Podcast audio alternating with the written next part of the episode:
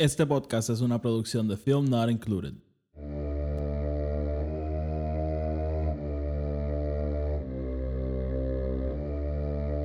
The Force will be with you, always.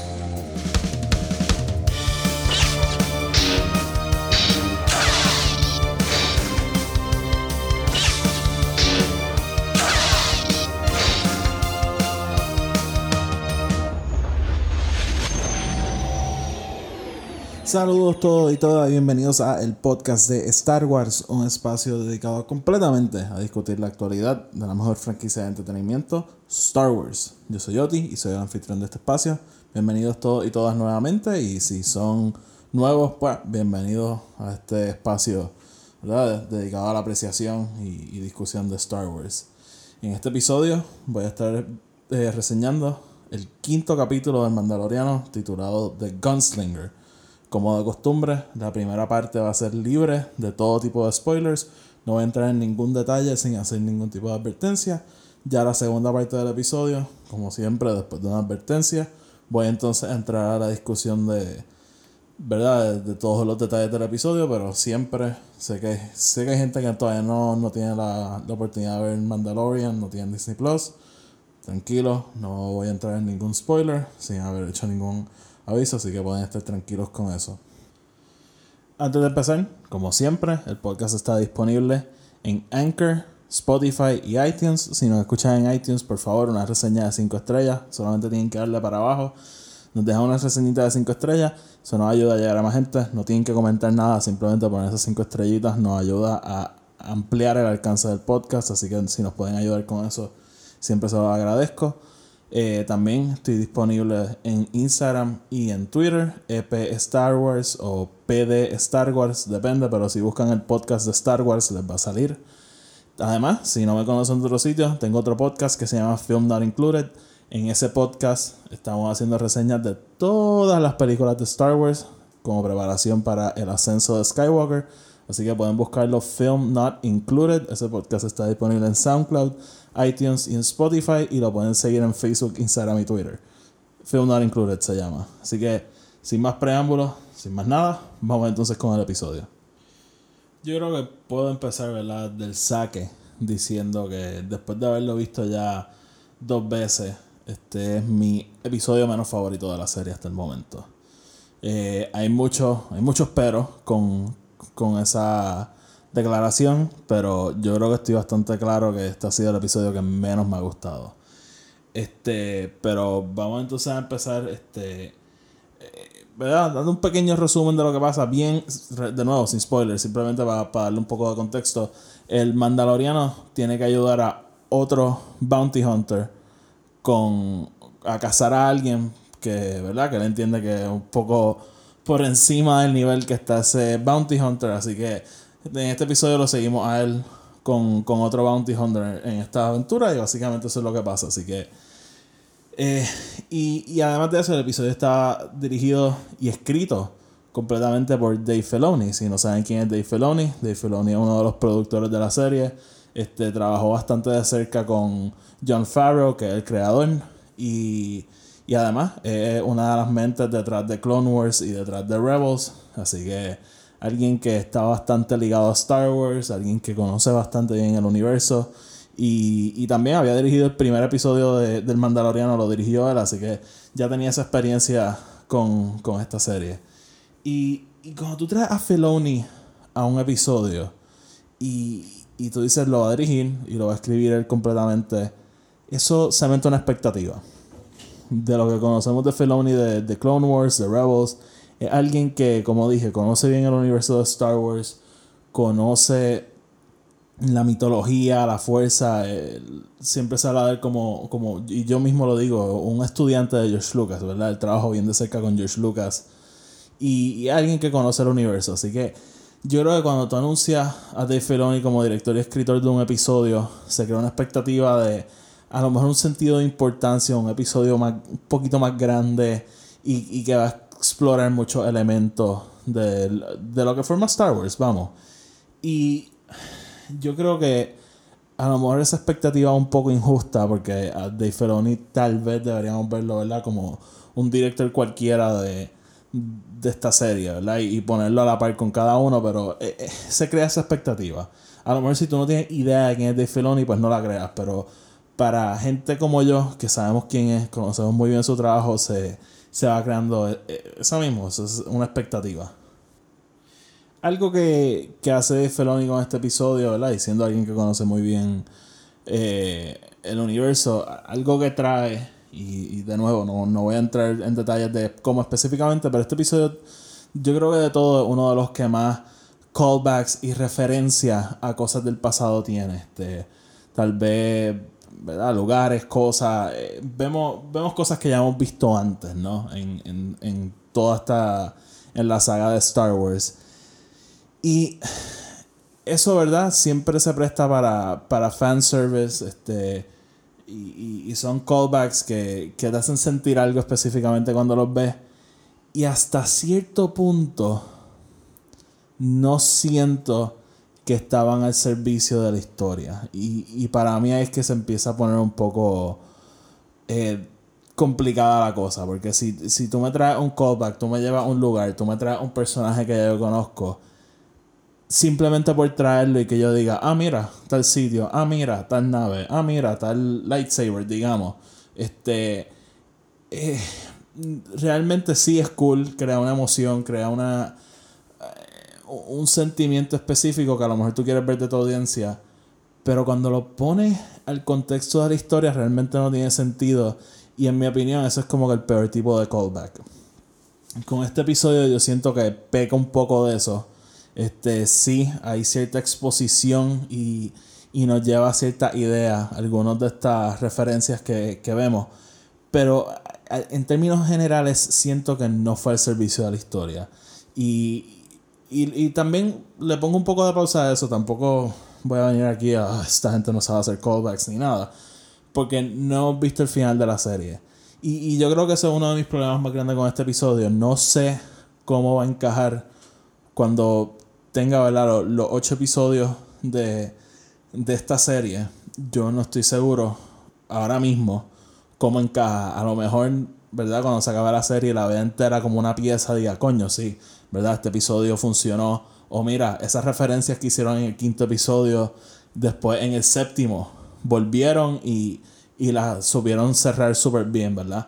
Eh, ahora mismo estoy... Habla, este es este el problema, ¿verdad?, de hacer esto, estas reseñas episodio tras episodio. No, no sabemos el contexto entero, entero de la serie y no sabemos cómo las cosas van a cerrar y cómo van a influir en el futuro. Así que eh, a lo mejor sería bueno cuando acabe la serie hacer, ¿verdad?, un, un episodio de resumen y, y volviendo a esas cosas que no me gustaron para discutirlas y ver si cambian.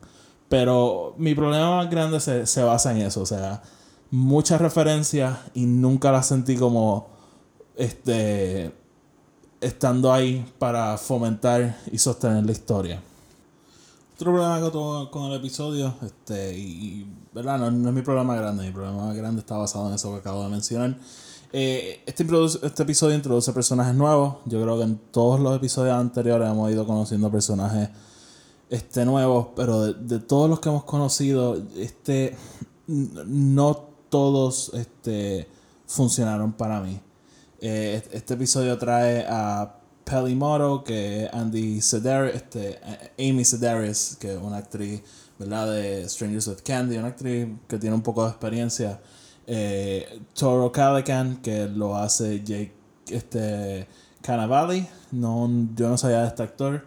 También Fennec Shand, este, que la hace Ming-Na Wen. Si no saben quién es Ming-Na Wen, si saben quién es.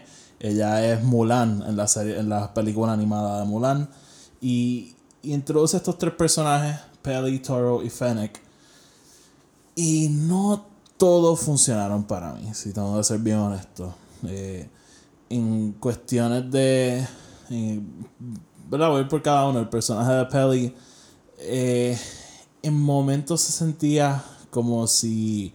era de otra serie, otra película, como que para mí no encajaba directamente con, con la serie y, y con el universo de Star Wars. Yo soy, ¿verdad? Yo soy fiel creyente, el universo de Star Wars es bien grande, hay espacio para muchas cosas, pero para mí ella como que no, no encajó bien y, y no es directamente con la actuación ni nada, a lo mejor como, como ella estuvo dirigida o, o, o no sé.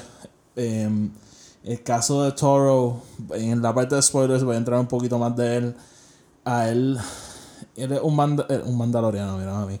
Él es un bounty hunter este, bastante inseguro. Eh, él tiene un arco a través del episodio que, mano, él en momentos rayó en irritante y, y no sé, para mí ese personaje no, no funcionó mucho que digamos. Nunca estuve como que muy a gusto con él. El personaje que sí me encantó fue el de Fennec Shand, que es el que dije que era de Ming-Na Wen. Eh, ella... No voy a entrar en, en quién es ella. Ella sabíamos que, ¿verdad?, traía elementos de acción y eso al episodio. Y me gustó mucho. No lo usaron tanto como hubiese querido, pero lo que vi de ella me gustó bastante. Así que, que con ella... ¿verdad? En, en la parte de spoilers voy a entrar bien en, en mis sentimientos sobre ese personaje, pero lo que vi me gustó. Y eso es lo, ¿verdad? Con eso lo voy a dejar.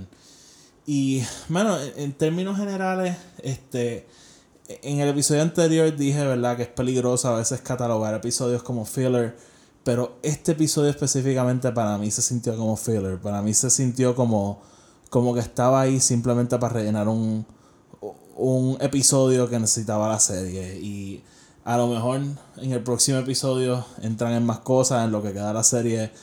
Los eventos de este episodio influyen, pero por el momento se sintió completamente filler y no siento que, que elaboró mucho la historia ni la adelantó. Y ese yo creo es mi problema más grande. Eh, como dije, también lo, este se sintió como... Lo, las partes de fanservice se sintieron como simplemente eso. No se sintieron como adelantaron el episodio, ni, ni sostuvieron la historia, ni nada. Y, y como, si, como dije, o sea, como he repetido ya varias veces, o sea, todo esto tiene un asterisco, porque al final de todo, todo podría como que regresar a este episodio y yo decir, mira, sí, todas estas cosas influyeron, todas estas cosas en realidad setearon cierto arco a pasar, o... O, o sí terminaron adelantando la historia y simplemente ahora mismo con lo que vi no tengo la información completa. Estoy abierto completamente a que eso pase, pero por el momento voy a decir que el episodio me decepcionó. O sea, no llegó a la altura, yo creo, que de lo que ha estado la serie. Y siendo Filoni el director y el escritor, también para mí fue, fue un poco decepcionante que, que no llegara a esa altura. Eh, pero...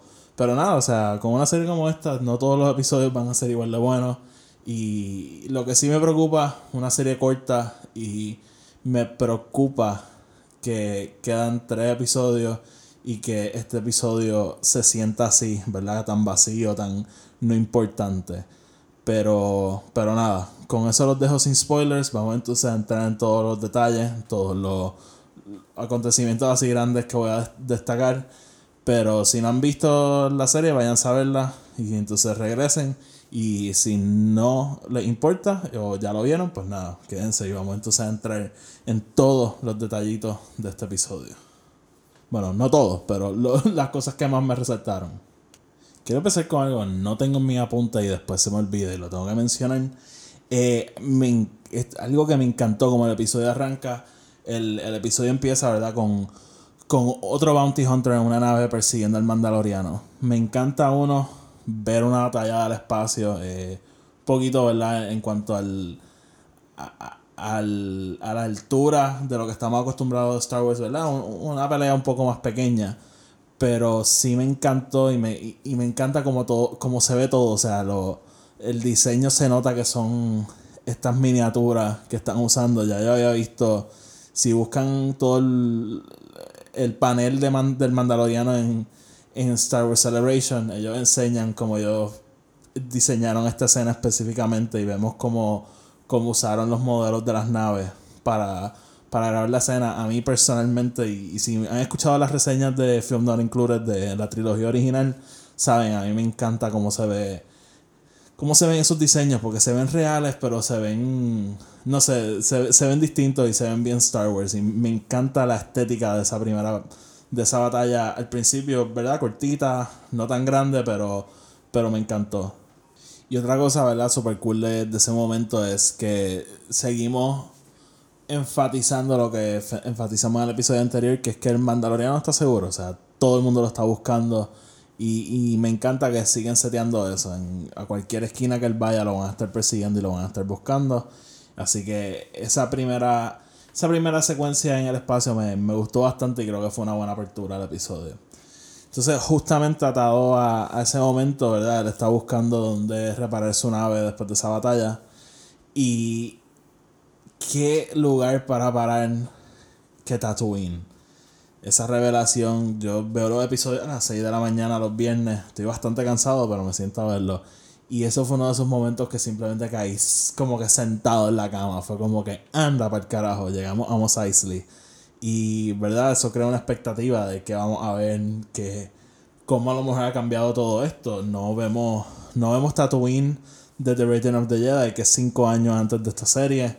Y no vemos Mos Eisley desde New Hope, que es como ocho o nueve años antes de esta serie. Así que yo estaba bien, bien ilusionado con, con cómo, con qué era lo que íbamos a ver, qué iba a pasar allí. Así que, y, y me encanta que tan pronto llegamos, este, no, salen lo, los pit droids, los pit droids que son de los prequels. Así que nos da ese sabor de Tatooine de los prequels, porque sabemos que vemos Tatooine en... en Phantom Menace lo vemos bastante, y en Attack of the Clones también sale Tatooine. Así que eh, me gustó bastante que trajeran Tatooine, pero aquí viene mi problema. O sea, la realidad del asunto es que en este episodio pudo haber sido en cualquier otro planeta, por cómo están seteadas las cosas, ¿verdad? No sabemos qué va a venir después, pero hasta el momento, y, y si el próximo episodio empezar en otro sitio y no volvemos a este episodio, no elaboramos más lo que pasó aquí, este episodio puede haber sido en cualquier otro sitio, y traerlo a Tatooine simplemente fue por, porque fuese en Tatooine. Y eh, o sea, no, no es que no se pueda volver a estos sitios, no es que no podamos ver estas cosas otra vez, pero es que simplemente no se sintió en ningún momento como que fue el servicio del de la historia y del episodio como tal. Este, además de este, y, y, y no todo es negativo, vamos. O sea, yo creo que aquí sí pasan cosas que, que no, con la imaginación podemos elaborar un poquito. Me encantó poder ver Tatooine y ver la barra que ya habíamos visto en New Hope, y, y es la misma barra pero distinta. Este, vemos que está bien vacía, a diferencia de cuando la vimos por primera vez. También vemos que, a diferencia, ¿verdad? En New Hope, cuando R dos D dos y C tres P O van a tratar de entrar, los botan porque no aceptan droids. En el libro de A Certain, A Certain Point of View explicamos un poquito más por qué. Pero no aceptan droids en la barra, y tan pronto el mandaloriano entra, el bartender es un, un robot.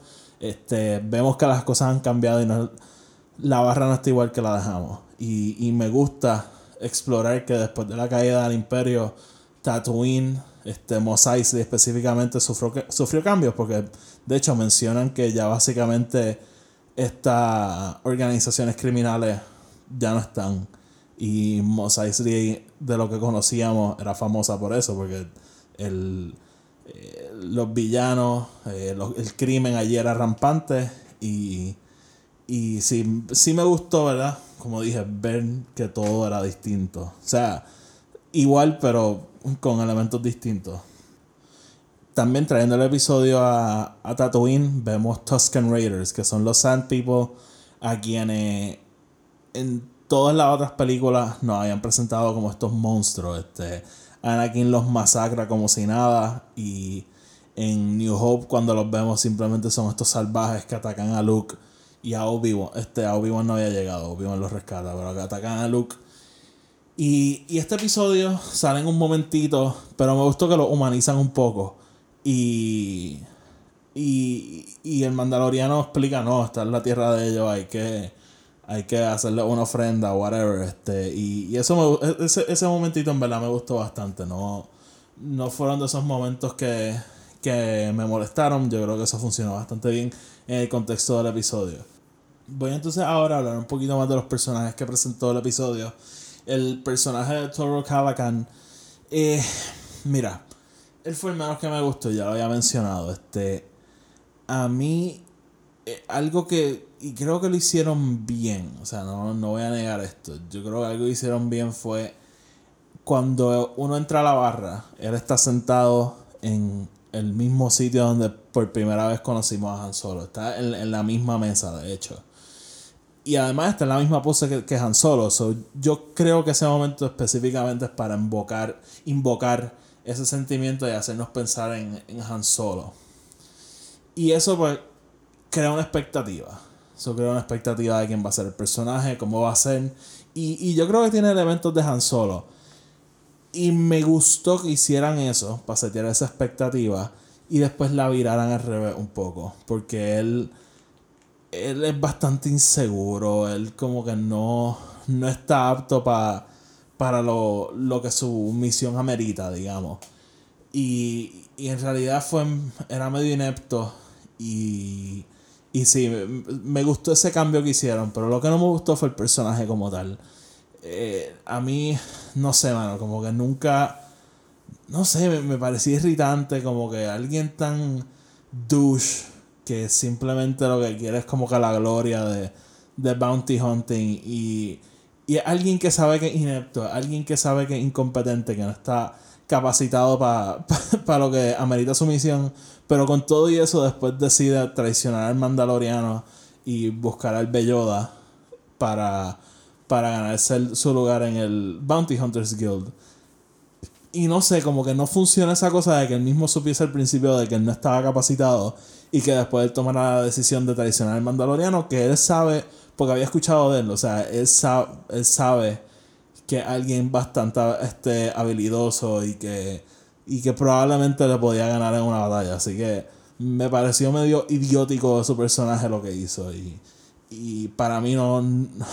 Como que esa, esa inconsistencia del personaje no... No funciona tanto. Y, y en realidad simplemente fue algo de gusto. O sea, a mí no, no me gustó él. Cuando lo mataron, yo me he quejado bastante en los episodios anteriores que sale un personaje y después desaparece y no lo volvemos a ver. Eh, con este personaje no me molestó, honestamente. Y no, no me intriga seguir aprendiendo de él. Eh, a, además, ¿verdad? Este, el Toro no es el único personaje que conocemos. Ya hablé un poquito de, de Peli, que es el personaje de Amy Sedaris. Ella... Algo, algo que me gustó es que ya nos estamos alejando un poquito de los primeros episodios que solamente se llamó El Mandaloriano. Con el personaje de Peli vemos como ella, cuando el Mandaloriano se va en su aventura, ella se queda cuidando al Belloda.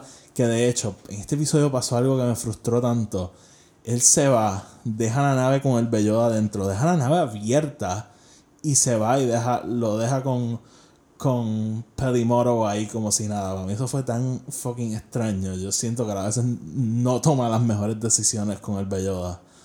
Pero sí, y, y me gustó que durante el episodio cortamos de vez en cuando, no tanto, a Peli Motto cuidando al Belloda. Y, y esa química de ella con el bebé me gustó, pero en general hubo momentos que el personaje de ella no se sintió como un personaje de Star Wars. Ya lo dije, para mí Star Wars es bien grande, eh, hay muchas posibilidades, pero ella como que a- había algo de, de cómo la dirigieron a ella que no funcionó cien por ciento conmigo, pero fue en algunos momentos, eh, probablemente fue lo mínimo.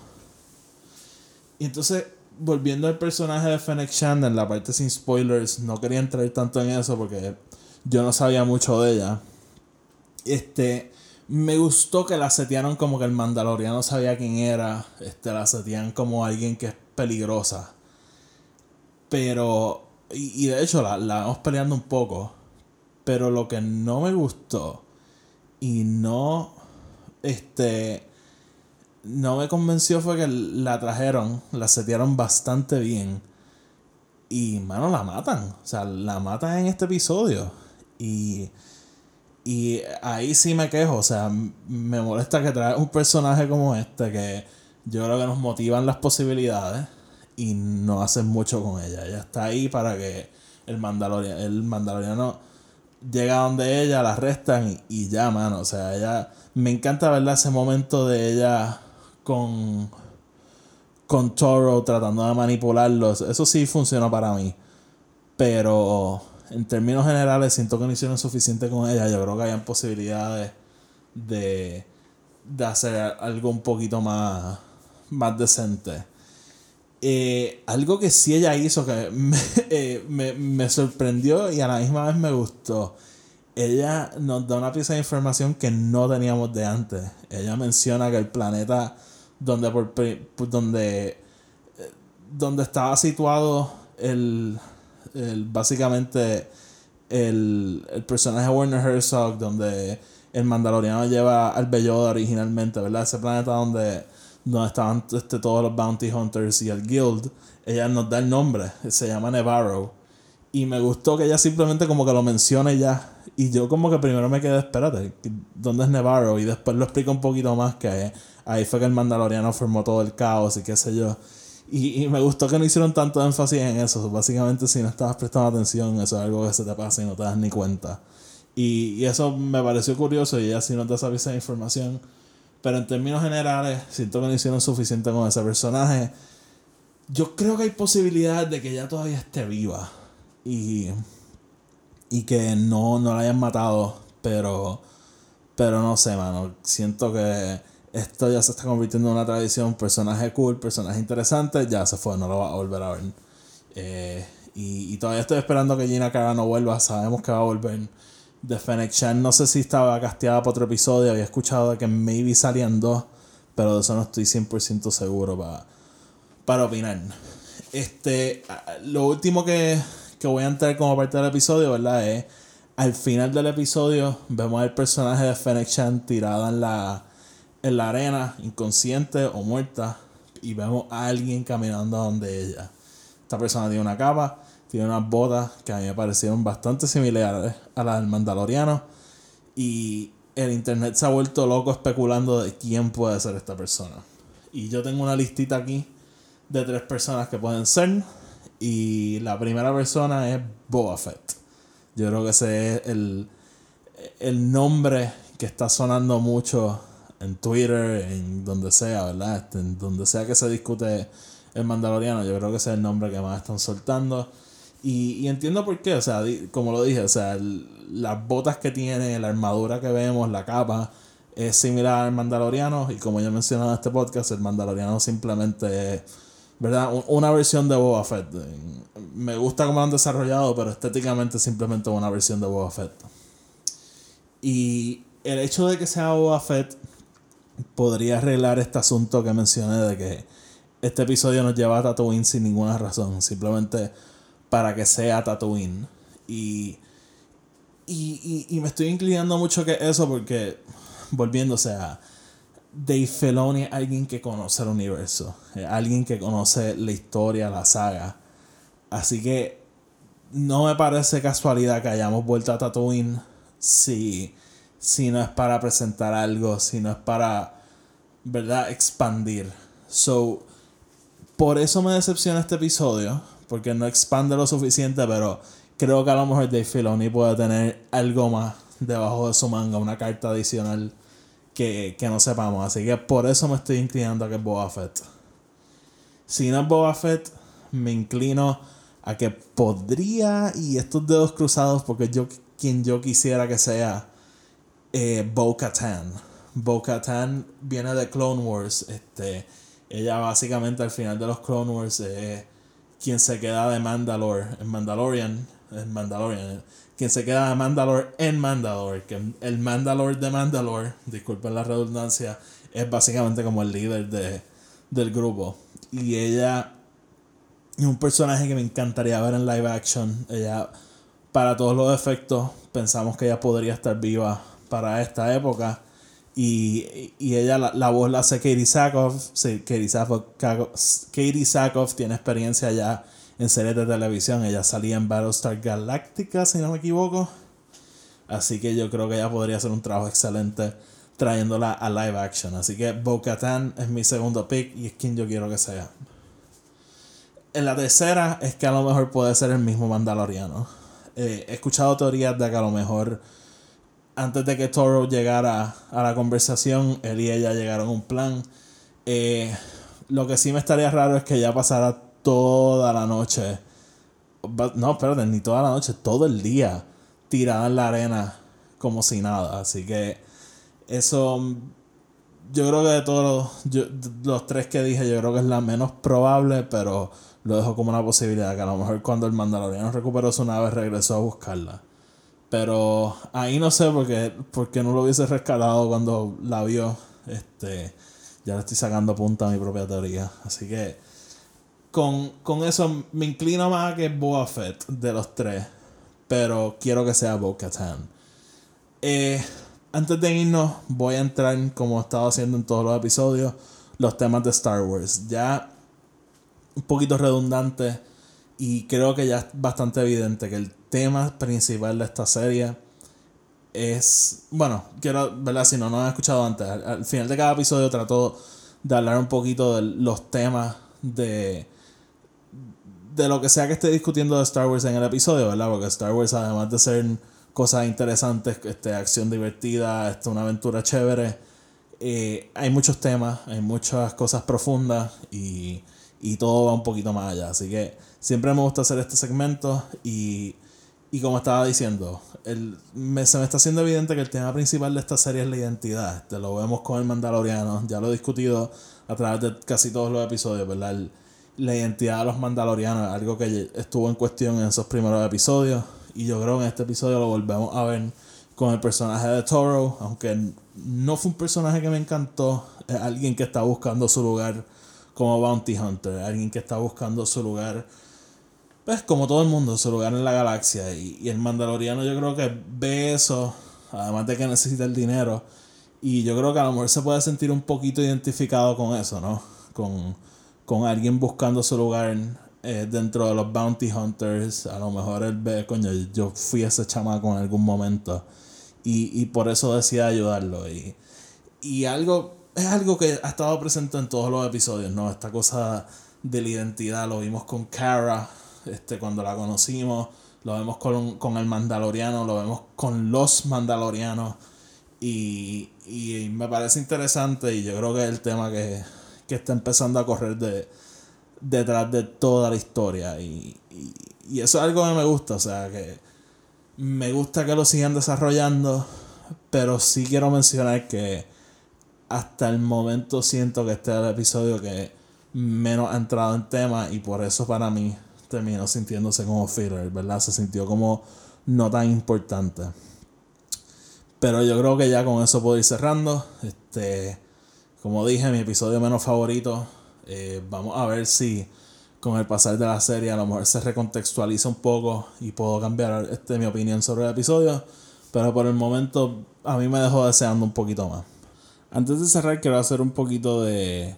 de alusión a lo que viene nuevo al, al podcast. Eh, yo me encanta hacer estas reseñas del Mandaloriano, me está encantando la serie, a, a pesar de que este episodio no me encantó, ¿verdad? Pero eh, me encanta hablar de la serie, me encanta hacer estos episodios, pero Star Wars es un poquito más que esto, ¿verdad? Este, simplemente quiero aprovechar que ahora mismo el Mandaloriano es el tema de discusión, ¿verdad? Entre la fanaticada y, y voy a seguir haciendo esas, esas reseñas, pero quiero entrar en otras cosas, así que voy a tratar de esta semana. Este, esta semana estoy un poquito ajetreado con cosas del trabajo que no prometo que me pueda sentar a grabar. Pero si no, para el, lo dejamos para el fin de semana y, y ahí empiezo. Pero voy a tratar de esta semana empezar con la previa del ascenso de Skywalker. Hasta el momento tengo ideas para dos episodios. Uno es resumiendo, ¿verdad?, el libro Resistance Reborn y el cómic... Este... Star Wars Allegiance, que es verdad cubriendo ese espacio entre The Last Jedi y el ascenso de Skywalker. Así que quiero discutir esos libros porque yo creo que hay muchos temas que nos dan un poquito de idea de lo que vamos a ver en el ascenso de Skywalker y que nos van preparando para esa historia. Así que pendiente a eso. Y también esto sí va a ser la semana, la semana que salga el ascenso de Skywalker. Voy a hacer un episodio dedicado, ¿verdad?, a, a la especulación de todo, de qué yo creo que va a pasar, qué yo creo que vamos a ver, este, verdad, teorías bien locas que yo puedo tener, teorías bien locas que he visto, todo eso lo voy a discutir, así que pendiente a todo eso. Y si hubiese tiempo, pudiese hacer un episodio discutiendo, verdad, todos esos T V spots que vimos, todos esos trailers, tratar de darle un poquito de sentido porque yo creo que nos han bombardeado de trailers cortitos con muchas imágenes que por lo menos a mí me tienen bien emocionado. Así que a lo mejor hago un episodio de eso, pero definitivamente va a haber un episodio de Resistance Reborn y, y Star Wars Allegiance, y va a haber un episodio de especulación para el ascenso de Skywalker. Así que pendiente a todo eso, porque todo eso viene bien bien pronto. Si no empiezo esta semana, como dije, empiezo en el fin de semana y, y lo, lo, lo anuncio como estaba anunciando estos episodios del Mandaloriano. Así que pendiente. Eh, antes de irnos, como siempre, estamos disponibles en iTunes, Spotify y en Anchor. Este, si nos escuchan en iTunes, una reseña de cinco estrellas nos ayuda a llegar a más gente, así que si nos pueden ayudar con eso. Además, donde sea que nos escuchen, denos subscribe para que el episodio les aparezca automáticamente y, y no nos tengan que estar buscando, y simplemente entran a donde sea que escuchen podcast y pups, les sale, les sale eh, el episodio nuevo.